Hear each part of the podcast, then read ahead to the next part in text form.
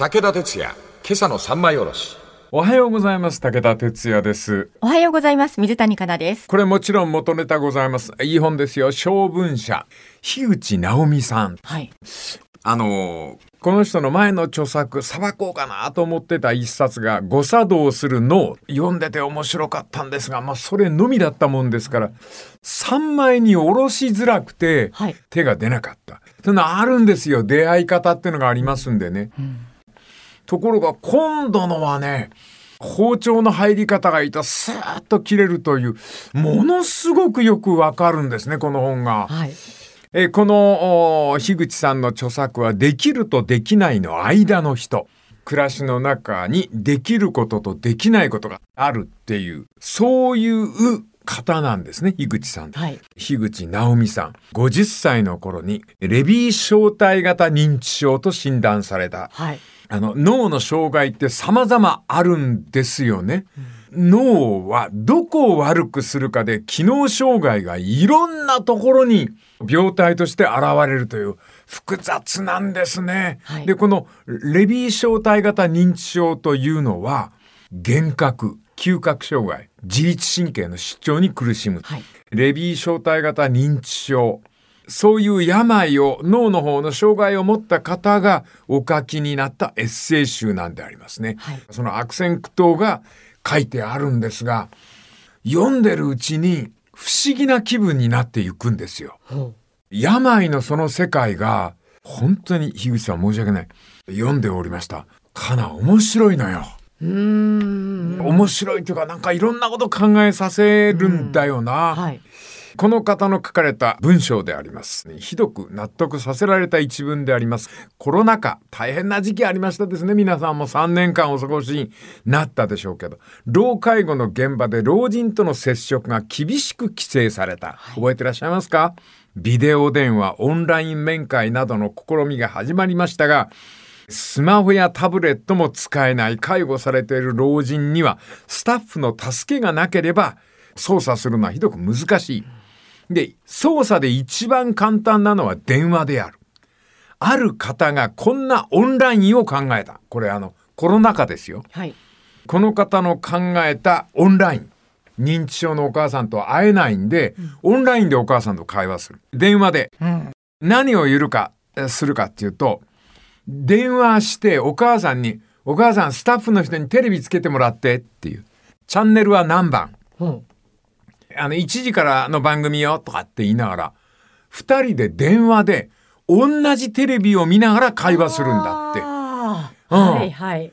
で、電話をかけながら画面を見て同じ番組を見ながら、その、例えばそれがあの、食べ、歩きの番組だったりなんかすると、ほらほら、美味しそうに、本当だよ、この人は美味しそうに物を食うね、とかって言いながら、それからその、なんか旅先で可愛い子供とじゃれるタレントさん見ると、まあ、あそこの街あたりは可愛い坊ちゃんがたくさんいるんだね、とか、でそれを3年間続けた。で、ほらお母さん前見た時はまだあのひまわり咲いてたけども今の旅番組はもうみんな紅葉よってああ本当だ秋になっちゃったんだとかって言いながらこの季節の移ろい等々を語り合ううちに不安定なお母さんが落ち着いたという。それでかなこの人はこういうコロナ禍でのそのいわゆるオンライン面会ってありますよっていうのを SNS に上げたらしいのよ。はい。そしたらなんと同じような悩みを抱えた人を含めて102万人がその SNS を見たというあいいことをおっしゃいますね。これ著者の樋口さんがおっしゃってるんですが私たちが求めているのは顔を見るということじゃないんだと。私たちがコロナ禍で求めていたのは会話なんですよ。ただ一緒にいてくつろげる。その柔らかな空気。それを求めてたんだと。だからコミュニケーション、コミュニケーションとかって言うけど、そこに何気ない当たり前の会話があれば、今日は暑いね。ほんと、今日は暑いね。いやー、もう今いい風が吹きよった。そうだ、風が気持ちよく吹く季節になった。そういう会話があれば、うん。人間ってのは落ち着くもんであると。はい。つまりこの手のアイディアっていうのはその病を持った人の発想の方が素晴らしいのではないかっていううんだから世界というのは世間というのはできるっていう人とできないっていう人が織り交ざっていないと進んでいかないんですよねという。はい。とてもアナログな方法ですけれども、うんちゃんとこう共有できますもんね。なんか最近最近いげ現在ですよ現在昨日もなんかあの金髪のあの人ねお笑いの芸人さんが、はい。あの一緒に学ぼうっていう番組をとある局でやっておられますあん中言ってましたけど、あのおオンラインでの会話っていうのは感情が動かないから、うんほとんど頭に残らないんですってね。うん、オンライン会議もなんかあんまり頭に残らないことが多かった気がします。ですよね なんとなくね。私もオンラインで出演しましたが何喋ったか テレビの中にやっぱオンラインで自分が登場するっていうのはなんだか残したその足跡というか爪が深く入りませんでね。ええそしてこの方この著者の樋口さんおっしゃってるんですけどもそのコロナパンデミックの混乱っていうのは認知症にの人にとっては本当に大変な時代だったっておっしゃってるのね。はい。どの人も症状を悪化させたんではないだろうかっていう指摘があるぐらいでありますな。コロナを振り返る意味合いでもできる、できない。この続きまた明日のまな板の上で。武田鉄矢、今朝の三枚おろし。おはようございます。武田哲也です。おはようございます。水谷香奈です。樋口さんのできるとできないの間の人。時間の感覚の消失。これがいわゆる認知症とかレビー小体型認知症の人の特徴なんです。そうか、だからいつもあの今日は何年何月何日ですかって聞くところから始まるんですね。そうです。認知症のチェックでね。はい。ところがコロナパンデミックの混乱の時、著者が嬉しかったあ。そう。3年間のコロナ規制というのは、家庭の中におりまして家人と共に日々を過ごすと。本当にそうですけども、曜日の感覚が全くなくなりまして、はい。このレビー小体型認知症という病と症状と同じだから、はい。今日日曜だっけ？ああ、日曜かみたいなね。そうそうそうそうそう。もう息苦しさがなくなって、これはその病にならないと気づきませんが、はい。樋口さんおっしゃっております。時間というものを捕まえていることが正常なんだと。時間を捕まえられなくなったらそれはもう認知症の病態と同じなんだと。で、この樋口さん曰くですが、無人島で一人暮らししていたら性格は存在しない。あ無人島でたった一人で生活してたら誰からか「あなた性格的に少しせっかちよ」とかそんなこと言われることはないという。比べる人がいないそうんでですそうんですね。つまり何かというとおっしゃる通り比べるからこそ性格の違いというのがありましてはい。またさらに無人島に時間は存在しないとおっしゃっております、想像もつきませんが著者の時間感覚というのは伸び縮みするそうですそのレビー小体の方に障害がありますと、はい。近い昨日が遠くて思い出せない大体お年めした方ってそうですそうです大体そうです。そうですそうです。うん。で遠い昔がありありと目に浮かぶというああ、はいはいはい、そうですね。そういう時間感覚の遠近感が変わる、うん。正常とは何であるかというと遠いものはおぼろに見えて近くのものははっきり見える、これは何を意味してるかというと時間の感覚が一本の軸上にずらーっと並んでる、うん。ところが脳の方に障害があると遠くが近くに見えたり近くが遠くに見えたりするというはい。著者は自律神経障害のため立ちくらみ失神が体温調節等々に困難がある体調不良が頻発し原子錯覚もあるっていううん。レビー小体型認知症の一症状でありますが、はい机に置いたバッグが時折猫に見えるんですって。そういうこと。うん。ベランダに干したシャツがそのシャツを着た男の人に見えるんですって。それがありありと見えるというところが病態なんでありますね。だから、レビー小体型認知症という病名をいただく前はもう悲鳴を上げてたんですって。怖いですもんねだって、えところが、カナさん人間っちゃすごいね。このレビー小体型認知症という病、10年、20年続くと、原子や幻聴と同居できるようになってくるっていう。それはあこれは今原子なんだなと、うん。幻を見てるんだなっていうことがわかるってことですか？そうです。だから、ふっと見たらベランダに知らない男がこっち見て笑ってるんですよ。怖い怖い怖い、うん。じーっと見てて、ああ、原子だなと思って、ちょっと間を置いてみるといなくなるんですって。カーテンのシワが苦悶の女の表情に見えたりっていう、んそういうことって普通の人間にもあるわけじゃないですか。はいでね、レビー小体型認知症の、あの、原子、あるいは作詞、作詞って錯覚してみ、見えるっていう。それから、あの、音に関しても、聞こえてないのに聞こえるという、そういう誤作動っていうのは、あれ？と思うんだ。井口さんが。私と同じように、猫が見えたり、ベランダに知らない人が立ってたりって、そんなことを文章にした作家さんっていなかったかなえ？その人の文章を上げてみようか。はいもう皆さん全員知ってる人です。本当は柏林の青い夕方を一人通りかかったり、11月の山の風の中に震えながら立ったりすると、どうしてもこんなことがあるようでしかないということを感じてしまうんです。私はその通りにそれを書いたまでです。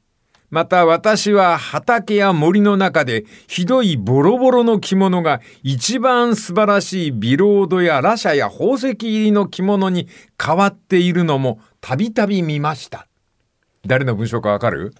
でもこれ、レビー小体型認知症って症状にそっくりでしょ。まあそうですね状況としてはこの、この人は、その、その方童話作家ですか？そうです。宮沢賢治？そうです。風が吹いてくると風に飛ぶガラスのマントを着た少年が見えるんだ。夜空を見上げると星空を SL が走ってるんだよ。あこの樋口さんがおっしゃった、もしかすると宮沢賢治ってレビー小体認知症の病の人だったんではないだろうかっていう。ー興味深いですねそうすると樋口さんのぎくりとする一言。うんもしかすると病は才能かもしれないって思うと、この次また明日のまな板の上で。武田鉄矢、今朝の三枚おろし。おはようございます。武田哲也です。おはようございます。水谷香奈です。えーレビー小体型認知症という病を持っておられる樋口直美さん。その樋口さんの方から、宮沢賢治の持っている空想力って、レビー小体型認知症という病によく似てるんですよっていう。ゴーッと風が吹くとその風の中に空飛ぶ少年が現れて、ドードードードードーと言いながら飛んでいったり、汽笛が鳴ったなと思って星空を見上げたら SL が口を飛んでいるとか。想像だけではうん。書けない世そう界そうなのよ。なんか変なリアリティもあるんですよね。ね宮沢賢治ってそのリアリティがね、ものすごく生々しいんですよ。はい。本当に見たんじゃないかって思うような文章なんですよ。風の又三郎読んだことある？読んでます。一郎だっけかな？道に迷い込んでその断崖絶壁の方角にそしたら風がゴーと吹いて草むらが揺れるんだけど、草むらが声を発するんだよね。うん。日産日産日産日産日産。西西方角のそういう呼びかけの声が聞こえて逆の方から風が吹くと東さん東さん東さんっていう。はい。で雲が出てきたなと思うとパチパチパチで風がどうと吹いたらあの転校生の三郎が草むらに立ってるんでねじーっと天空を見上げてその辺がねあまりにもリアルすぎて怖くなるんだよね。はい。うんえーこういうあの原始幻聴のそのなんかこう作家さんたちってもしかするとこういう病を持ってたんではないだろうかそれからあのあれですね芥川龍之介の「カッパ」とか読むと、はい。なんだか見たこともないカッパが目の前にいて「おめえら人間とは」とかって語りかけてくるような凄みを感じる。はい。で、えー樋口さんおっしゃるんだけどこんな病の私がこんなこと言うのはなんですけど病の中には才能と呼べるものもあるんじゃないですか、で私はレビー小体認知症という病ですが病の中に才能と呼んでもいいものがあるかもしれませんから病で一括りにしないでくださいっていう。はい。その文章の中でこの樋口さんが体験談を書いておられるんですがそれは95ページに書いてあったんですがあの自分はレビー小体型認知症という認知症を患ってるんだけどあのよく針灸針をやってもらってるその名人の人がこんなことを針を打ちながら教えてくれた。はい。土に触ると意外と体が整えられるよ。あのヨガとかあるじゃないですか。はい。でもいいかもしれないけど小さな畑でもやったらどうですかっていう。年を重ねと陶器作ったり、農作業されたりっていう人多いですけど。うん。ものすごく恋しいですよ。おう。ん、ーああの老人っていうのは土に接近していくもんなのよ。だからなんかあの霊園見に行ってなんか石見てたら落ち着いたっていうのは、はい。ごめんなさい。とにかく樋口さんの大事な話続けますね、はい。でそのことを聞いたもんで自分は病ながらプランターでプランターですよ。小さな家庭菜園を始めた。そうすると病もあるのかもしれないけど植物が声をかけてくるんだって。葉っぱがちょっとしおれると「喉乾いた喉乾いた奥さん」って言ってくるんだって。はい。だから当然のことか「はいはい」って言いながら水を差し上げる。から「今日はちょっと暑いな」とかって言ったりするんで日陰を藁で作ってあげたり。樋口さんそういう体験をしながら植物と会話ができる能力なんてのもそれはその病かもしれないけどでも病でなくそういう才能ってのはあるのかもしれない。で今の時代に農業を AI に任せようっていう人がいるけどこの樋口さんは断固としておっしゃってるんですよね。植物には人間との会話が必要なんです。その情感はあその温度ではなくて暑いね。今日は寒いね。日差しが眩しいね。というそういう会話がならない限りその成立しないんだと生命と生命っていうのはっておっしゃって。るそのあたり私ども考えましょうね。そして、えーこの樋口さんは志村福美さんという染色染め物と機織りの人間国宝の人の言葉を紹介してるんですが染め物と機織りっていうのはルーティーンがありまして、はい。新月に仕込み満月に染めるんですってあ、そうなんですか？月で暦作るんだって。そうすると染まりがものすごくいいんだって。へえ、そうなんでだ。これはもちろん体験で得たことなんで科学的ではないかもしんないけどでも染め物ってやっぱり自然と足並みを揃えない限りいい作品は作れませんよっていう。一本の草木に宇宙がある人とは違うリズムで生き物たちもそのリズムの中で生きている。でそこにこうつながらない限りうまく会話できない。病というのは誠に不思議なことにその植物と会話するとか自然と会話するっていう能力のスイッチになってくれるっていう。ええ。だから認知症というのはもしかして命の夜に満ち欠ける月かもしれないっていうこれなかなかいい言葉ですな。はい。でも病っていうのが私もあのこんな言い方本当に失礼なんですがいろいろ教えてくれるものがあるということでまた明日もこの続きやってみたいと思います。武田鉄矢、今朝の三枚おろし。おはようございます武田哲也です。おはようございます。水谷香奈です。樋口直美さんのできるとできないの間の人脳は時間を遡るという副題がついておりますその脳にまつわる不思議なお話をしておりますこの樋口さんはレビー小体型認知症という病ではい。あのアルツハイマーはアミロイド β っていう脳に詰まるタンパク質がある、これが脳の血管の中に溜まると認知症というその記憶障害等々が始まる性格も変わってしまうということなんでありますが、はい。じゃあレビー小体型認知症とは何が違うの、うんこれあの血管の間に詰まるものが違うんですよ。で、はい面白いことにレビー小体型認知症の方はシヌクレインというタンパク質これ全身に溜まっていくんだそうですね。特に視覚を司る後頭葉後ろの方にこれが詰まると原子幻の映像が見えたりするんですって。詰まる脳のどこにタンパク質が詰まるかで容体が変わるんですよ。でとても不思議な病態えっていうか病を引き起こすそうであります。これ著者の知り合い樋口さんの知り合いの方に脳の中にがんが転移した人がいるっていう、大変ですな。切るっちゅうわけにはいかないもんな。記憶を急速に失いつつある友人だそうです。でその方その友達と話してたらその人が言ったんですって。私ねあんたのこと覚えてないのよ。がっくりきますよね。まあでもそれはその病のせいですから仕方がない。ところがなかな不思議なんだよ。その方がおっしゃった。あんたのこと覚えてないのよ私ごめんねでもねあんたが持っているそのカバンに見覚えがあるのへえ。カバンであんたってわかるのようん。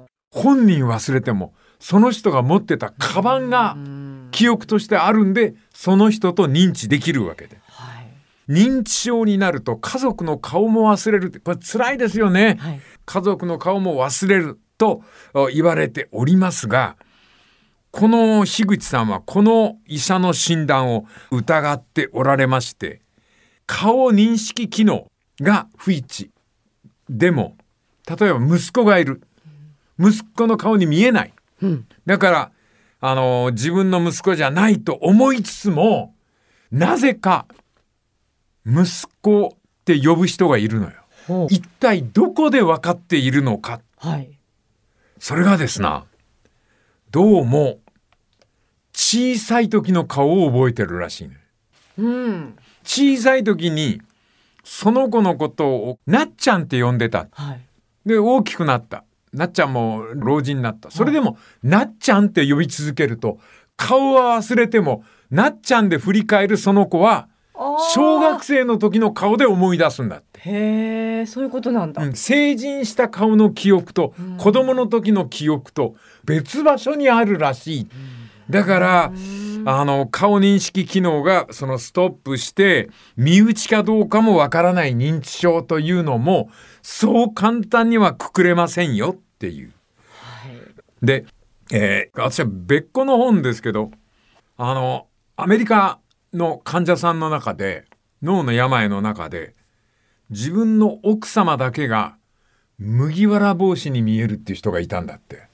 え、なんでそうなるんだろとにかく奥さんが入ってくると大きい麦わら帽子が入ってくる。う。まあでも麦わら帽子が入ってきたらそれは奥さんって奥さんだから。奥さんと呼べば。だから最初なかなかおっしゃらなかったらしい。うんちょっといろいろあって本当のこと言うとあんたのことは麦わら帽子に見えるって。へえ。だから妄想とか理解力低下とかそんな言葉で簡単にそのいわゆる認知の問題脳の世界のことを断定するけども成長した子供の顔は忘れても幼児の頃の記憶は脳の別場所にちゃんと保存されているっていうう。ん。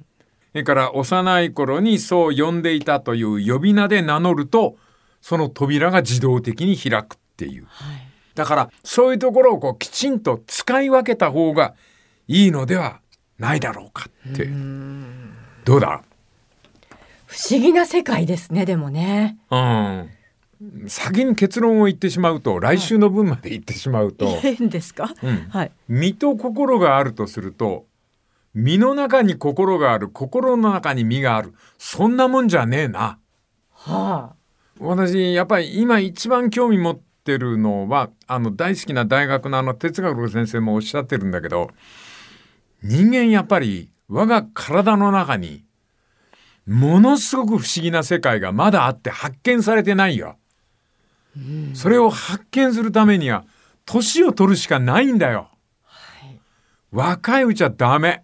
自分が使っている部分が自分だと思っているから。年を取って使えない部分が出てくると、使えない自分に他者を感じつつそれも自分なのよね。今すごくいいことおっしゃってます。あのね、自分でわかんねえんだよな。自分では本当のこと言うと、いや、私よく分かってないんです、本当は。皆さんもですから、そういうつもりで、はいこの番組は聞くあなたが作る番組です。というわけでございまして、この続きまた明日のマネージャーの上で。武田鉄矢、今朝の三枚おろし。おはようございます。武田哲也です。おはようございます。水谷香奈です。今日はですね、あの、ノートに書き記した方のネタを使ってるんでありますが、えっ、と、新聞の切り抜き等々もありますし、本の印象、それから印象から自分がこう考えるんだみたいな、その切り抜きの中で、こんな歌はどうですかね。短歌であります。はい。100歳の母と二人で車椅子。情けないのか幸せなのか。100歳の母と二人で車椅子。情けないのか幸せなのか。この作者自身は84歳だそうでありまして、100歳の母親と車椅子で二人で散歩しているという。これはジャッジしなくていいじゃないですか。情けなくて幸せなのだという。それから短歌の中でドキッとしたやつ。いささかの疑いも持たず口開けて、我のあたうる薬を飲む夫。俺ちょっとゾッとするような。俺だと思って。えー、おいては妻に従えと言いますけども、すっかり妻を信頼しきって、なんでも、ただ口開けて、女房が入れてくれる薬を飲み下すという。なんだこれ、いつでも殺せるなっていう。そうですね。でも、これも幸せなんですよ。薬か毒かわからないようなやつを奥さんに飲ませてもらうっていう幸せもある。はい。だんだんそういう心境になってきた。えーレビー小体型認知症を紹介しておる。でも、病の本って面白いな。ごめんなさいね、病気の方。ただやっぱり病の方が積極的にこうやって本を残していくっていうことはもう日本のものすごい重大な財産だね。そうですね。うんこの人にしかわからないんですもんね。そうそうそうそうだから自分の病を何も内側に捉えることはないんですよ。書いて残しといてください。そっから人間に関するあるいはその医学的な意味合いでも重大な発見があるかもしれませんのではい。あのさあの漁村の習慣でいだこう感動したんだけど小さな漁村があって父母を失うっていう子供が出てくるんだって。そういう子が出た場合はその村の共同体でその子の面倒を見るんですってね、あ特別の学問とかさせられないけど漁村なんで船に乗っけて漁師としての手伝いをさせて仕込んでいく、でそういうことを恵比寿さんって呼んだらしいですよ。でうん、なんかねあの福祉政策とかってすると堅苦しいんですけど貧しい子とか食事がきちんと行き渡らない子に後に幸せを持って帰ってくる恵比寿さんっていう呼び名をこれはまあ面白いよな、はい。うん。ごめんなさい。話が横道にそれましたが、さあはい戻りましょうね、はい。病レビー小体型認知症という認知症を患っている著者でありますけどもしかし頑張るとか頑張らないとかできるできないとかいろいろあるかもしれない。でも何が幸せなのかジャッジするのはやめましょうっていう、その不幸になったばっかりに幸せになるっていう人いるんですよ。その幸せを継いだばっかりに不幸になった人が何人もいるんですよ。いっぱいいますよね、お母様かお父様の後を継ぐ勢いで芸能という世界に入ってきて一体何人の人がつまずきましたか？もう何人も見てきたうん有名な俳優さんのバカ坊ちゃん あごめんなさいあなたの子じゃないからね さあこの樋口さんがとても励まされるっていうアメリカの神学者ラインホールド・ニーバーの言葉をご紹介しましょう。神に乗っております神学者でありますニーバーは主にこうつぶやきます。主よ。変えられないものを受け入れる心の静けさと変えられるものを変える勇気と、その両者を見分ける英知を我に与えたまえ。いいなあ変えられないものってあるんだよ。できないことってあるんだよ。だから、できないっていうことを静かに引き受けるっていう心でありたい。で、これはできると思ったら、そのできるをどこまでも成長させる勇気。そしてできる、できないを見分ける知恵を、英知を私に授けてください。はい。忍耐や努力では開かない扉もある。一番大事なことは何か。これはやっぱり強烈な樋口さんからのメッセージですな。このレビー小体型認知症という病の樋口さんの言葉を噛み締めましょう。みっともなくていい。生きてゆこう。そう思うこと。これが一番大事なことなんですよ。はい。からもう一つ内田達師範の名言ですよ俺もこの言葉好き、あの樋口さんのも好きだけど内田先輩の言葉も大好きなんですね一番大事なのは生命活動の中心にあるものそれが大事なんだ生命活動の中心にあるものは何だ？生きてゆく力じゃないかちょっと力んでしまいましたけど、はいなんかそういうことを思わせてくれる樋口さんのいい書物ですよね。